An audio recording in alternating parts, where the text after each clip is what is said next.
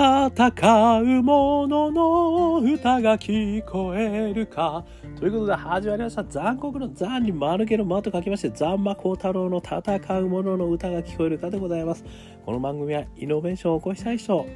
何かにチャレンジをしていきたい人、そんな人たちのために送る番組でございます。私、株式会社イノプロビゼンションの代表させていただいたり、株式会社 NTT データのオープンイノベーションエヴァンジェリストをさせていただいたりしております。さてさて、本日はですね、2022年7月3日ということになっております。えー、今日のお話はですね、粋ね、というのを聞いたことありますかね、皆さん。あの、粋だね、みたいな。江戸っ子だね、みたいな。なんかその粋ですね。生粋の江戸っ子で、粋だね、みたいな。あの、範囲語としては、野暮だよね、みたいな。それのですね、きについて今日はですねちょっとお話をしてみたいというふうに思うんですがこのきなぜこのお話をするかというとですね実はこの粋な関係ということがですね日本のイノベーション人材マネジメントには実はすごく大事なんじゃないですかねっていうことをねちょっと思ってしまったと。いうことをですね今日はお話ししてみたいというふうに思っております。で実はその粋についてのですね話題が出た元があるんですけどこれはですね、えー、一つがですねロッチと子羊かっこ11、えー、下北沢若手芸人の悩みかっこ3ですね。これが2022年7月3日 NHKE テレ東京でですね、えー、この中であの出てきたですねこの息の話。そしてですね書籍としてはですね息の構造、えー、他2編ということですね。著書がえー、久喜修造先生ですね。この久喜修造さんこの方がですねこの粋ということに対してですねかなり深く掘り下げてるということですね、えー、2012年4月24日岩波文庫から出てますんでこれも見ていただくとすごくいいんじゃないかなと、まあ、この辺をネタにですね、えー、今日はお話をしてみたいというふうに思っております。でこの久喜修造哲学ですね。久喜修造さん、えー、この方々のこの方のですね哲学この粋についての要約これを何というかというとですね、え良い関係を続けるには一心同体を目指す必要はありません。絆を深めるには粋が大切なのですというふうにこうまとめられているわけですね、えー、でこれのですねもうちょっとこう詳しく言ってみると粋の要素ですね、えー、1つ目3つあります1つ目美体と言われてるんですね。これはあのまさにあの引き付けというふうに言われてるんですけども要はね男女のこの色っぽい感じですよね美体。ねどうしてもこう引きつけられてしょうがないみたいな話ですね。これもう理由ないですよね。あの人が好きでしょうがない。なぜかあの人がこう心の中にこうもうどうしようもないみたいなそれがまさにこの美体ですね。それから2つ目息地ですね。これはあのものの域ですね、えー、意味のい気持ちの気それから地域の地ですね。域地っていうんですけどこれ一言で言うと痩せ我慢のことですね。あの武士は食わねど高用事これですよね。あの痩せ我慢をしてるんだけどかっこいいみたいな話ってあるわけじゃないですか。これがねやっぱり粋のねああ粋だねみたいな。ね。まんじゅうまんじゅう食わないんだねみたいなそういうことですよね。この痩せ我慢。ね。今、あの子好きに、好きなのに、間違いないんだけど、あもう全然、全然大丈夫です、みたいなね。まあ、ちょっと積んでるみたいな。これ、生き字ですよね。二つ目ね、生き字。そして三つ目の要素。諦めなんですね。これが万が一ですねそのまあ例えばですねあの男女の関係になったとしてもちょっとドロドロする前にですねあのじゃあおいらはこの辺でおいとまするよみたいなね俺の後を追わないでくれよみたいなねちょっと旅に出ます的なさっといなくなるというドロドロしないっていうことですよね。これがですね、まあ、執着しないというふうにね表現されてますけどもこの3つだっていう話をこの久喜先生はですね言われてるわけですね。もう一回言うと美体要は引きつけられる魅力ですね。2つ目が生地痩せ我慢ですね。で3つ目が諦め執着しない。この3つが揃ってですね初めてこれは粋なやつだねと粋な関係になるということをですねあの分析されているわけですね。でこれがですね要は先ほどね予約あった通り良い関係を続けるためにこのためには一心同体をこう目指すということをねまあ見がちですけどもでもこの行きの関係をねあのちょっと考えると非常にこう実はより絆が深まるんだよということをねこう言われているということなんですよね。ですからまあ一つ目のねこの美体この引き付けに関してはねそういう意味じゃもう一心同体になりたいと思うすごい強い気持ちかもしれませんけども2つ目のね痩せ我慢生き字ですね。この痩せ我慢いやいやそこをちょっと踏みとどまろうねと。そして3つ目の諦めねいやここは一歩俺が引かねえとやっぱり物事が丸く収まるんねえぜっていうことですよね。全体を見て自分がこう引いていくみたいなそういうことですよね。この諦め。この執着しない。この3つがですね実はより絆を深めることに重要なんじゃないかってことを言われてるわけですね。で最後の一言としては相手をね思うことで諦めによってより深い関係になる。より深い良い関係になる。ね。哲学的ですよねこれね。諦めによって相手を思う。そして諦めだからこその諦めによってより深い関係を目指す、ね、より深い関係になる。これ非常にこう深いお話でございますよね。でこの話がですねこれはねやっぱり日本の風土独特なものなんじゃないかみたいなことを書かれてるんですけど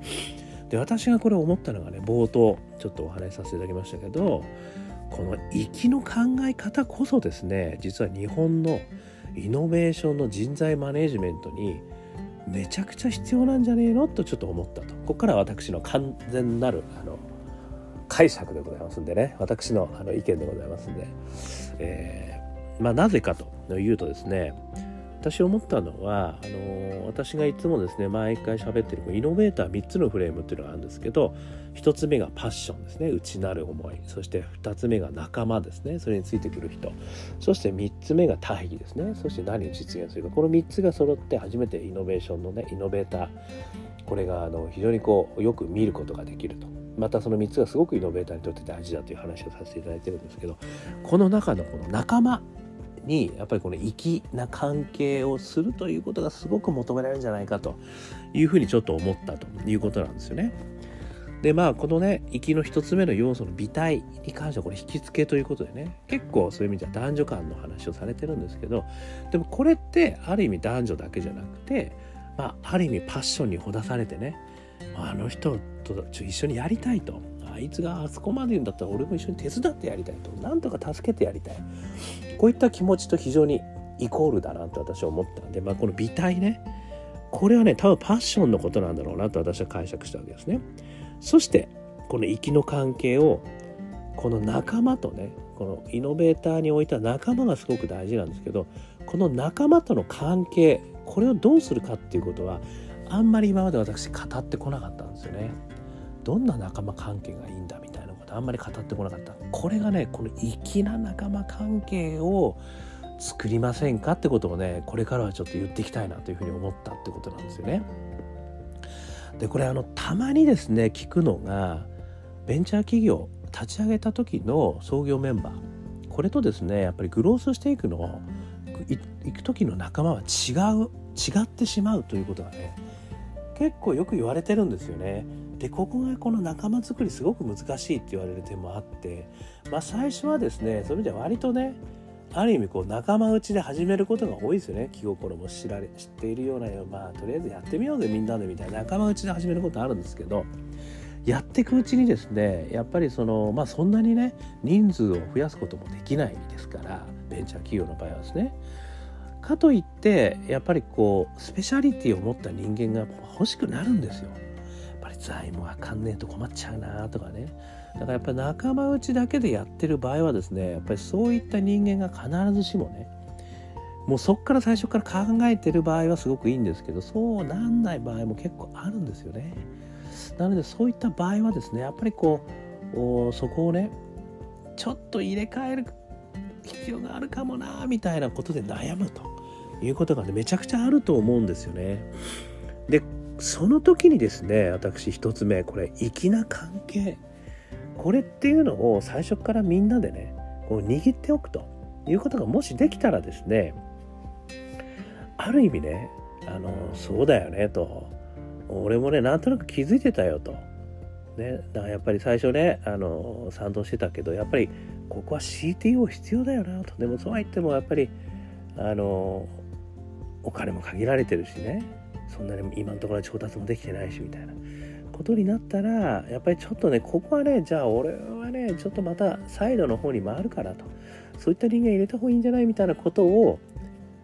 言えるかどうかですよね。だからその CEO としてはそれは言いたい言わなきゃいけないと思うしメンバーとしてもなんとなく実は感じてることがあるかもしれないといった時にあらかじめこの行きの話をしといてね。いややっぱり俺らもねそういう意味じゃ最初は引き付けね美体があったけどもまあちょっとねやっぱりこう全体を考えると痩せ我慢もしなきゃいけないかもしれないしやっぱりこう諦めみたいなことをねやっぱりこう誰かがやっぱり思う必要もあるかもしれないよね。そういう時が来るかもしれないねと。でその時は粋な関係でずっといようぜっていうねこういう話がねこれはすごく言葉で言うのは簡単なんですよまあ意外意外ではないですよすごく難しいと思います。けども言っとくことがねなんかすごく大事かなっていう気がねまず一つこれしましたということですよね。でもうちょっとねこうイノベーションマネジメントと、まあ、会社とかね言った時にあのこれもですねやっぱりそのイノベーションのメンバー構成っていうのはこれイノベーションマネジメントとして大企業とかだとねやらなきゃいけないわけじゃないですか。でこれもある意味ね最初から固定化これもね私いろんなケース見てきてますけどやっぱりね同じ志を持った人たちがね来てるんですよ。ですから必ずしもねベストな構成メンバーでないことも多いんですよ。なのでその時にねやっぱりこれもソーセージにやっぱりみんなねあのメンバー構成っていうのはねやっぱり変わることあるからやっていく中でその時にはみんな粋な関係でいようぜっていうなんかこうね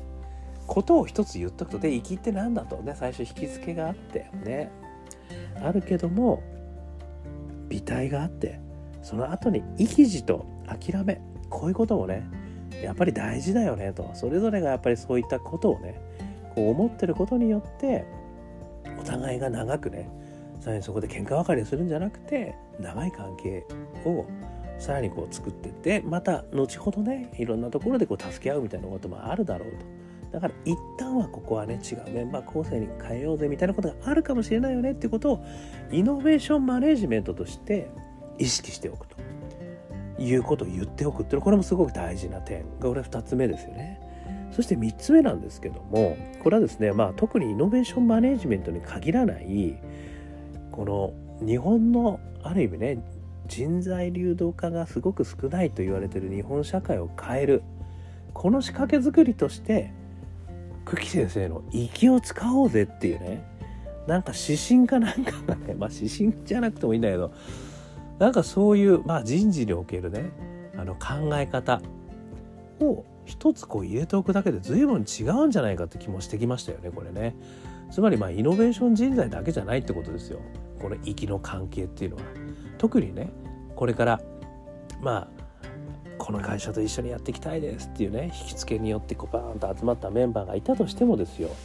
でもやっぱり本当にその会社にとってねあの必要というかね、まあ、自分自身がそこで本当にこう成長できるかって話もあるし生かされるかっていう話もこう自分自身がよく分かるって話もあるし、まあ、他から見てねいやこの人もしかしたらもっと適材適所あるんじゃないかなっていう場合もね当然ありますよね。でその時にお互いやっぱりここは痩せ我慢ね生き字生き字を見せてそしてあの諦めね前向きな諦めですよね。こういったことで、まあ、次のねやっぱりこうあの適材適所でね執着しないと。うんうん、いや私もねあの実はそう思ってましたと。で私自身もある意味ねちょっと違うあの生き方の方がねなんか私の合ってるんじゃないかなってちょうど思ってたところなんですよ。ありがとうございますみたいな痩せ我慢ですよねこれまずはね。そしてさっくり。じゃあ明日からね私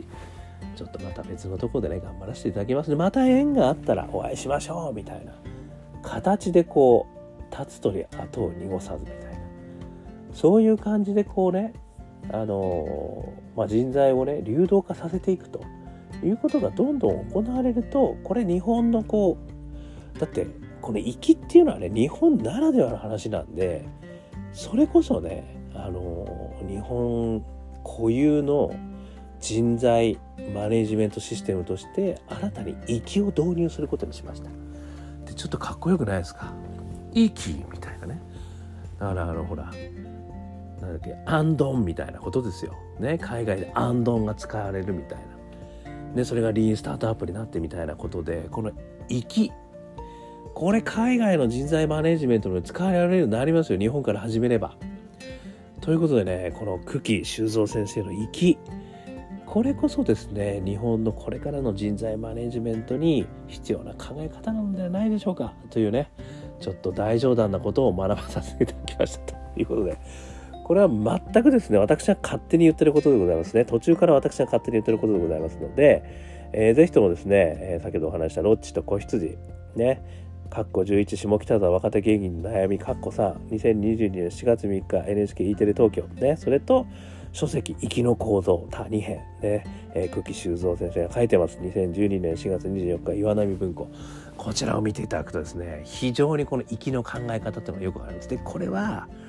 自らのある意味ね粋な生き方してえなっていうのもあるわけじゃないですかあるわけじゃないですかって私があるわけですよ。ねそれはねこれはもう恋愛にも使えますよはっきり言って。そして当然イノベーションにも使える。ね私が今起業して何かこうやっていくということにも使えるそして大企業の中でこう人材をねマネジメントしていくことにも使える果ては日本のね人事人材流動をもっとやるためにもこの息の考え方をねこう広めていくってことは素敵なことなんじゃないでしょうかというお話をさせていただきました。ということで、えー、少しでも参考になりましたら幸いでございます、えー、アンカー .fm 毎日話してますんでよかったら登録やもしくはねコメントいただくと、えー、そこからいろんな対話が始まると思いますんでよろしくお願いします。さらにですねえー、いろんな SNS やってますんで Facebook をね Twitter も、えー、Instagram もやってますよ。なのでよかったら残酷の残に丸ければ光る太郎、えー、孝太郎残馬ね、引っ張っていただくと、えー、いると思います。えー、あとはですね、えー、元気がねえなっていう時には我がアカペラグループ香港ラッキーズの中年ワンダーランド中年不思議国と